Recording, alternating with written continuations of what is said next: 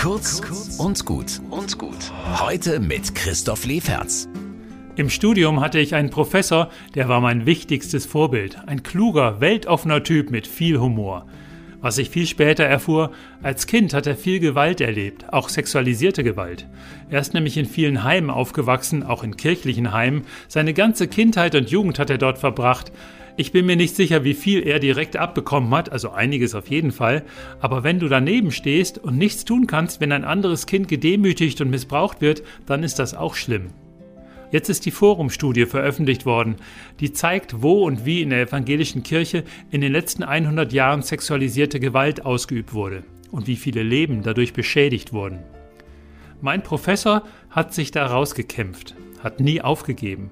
Es gab wenige Stellen in seinem Leben, da wäre es beinahe schiefgegangen. Und da gab es dann Menschen, die ihn unterstützt haben, ihm Rückenwind gegeben haben. Ich habe durch ihn so viel gelernt, menschlich und fachlich, schon bevor er mir erzählt hat, was er alles durchgemacht hat. Seine Lebensfreude, die hat mich angesteckt, diese Hartnäckigkeit, ich lasse mich nicht klein machen, ich lebe. Und das wünsche ich jeder und jedem.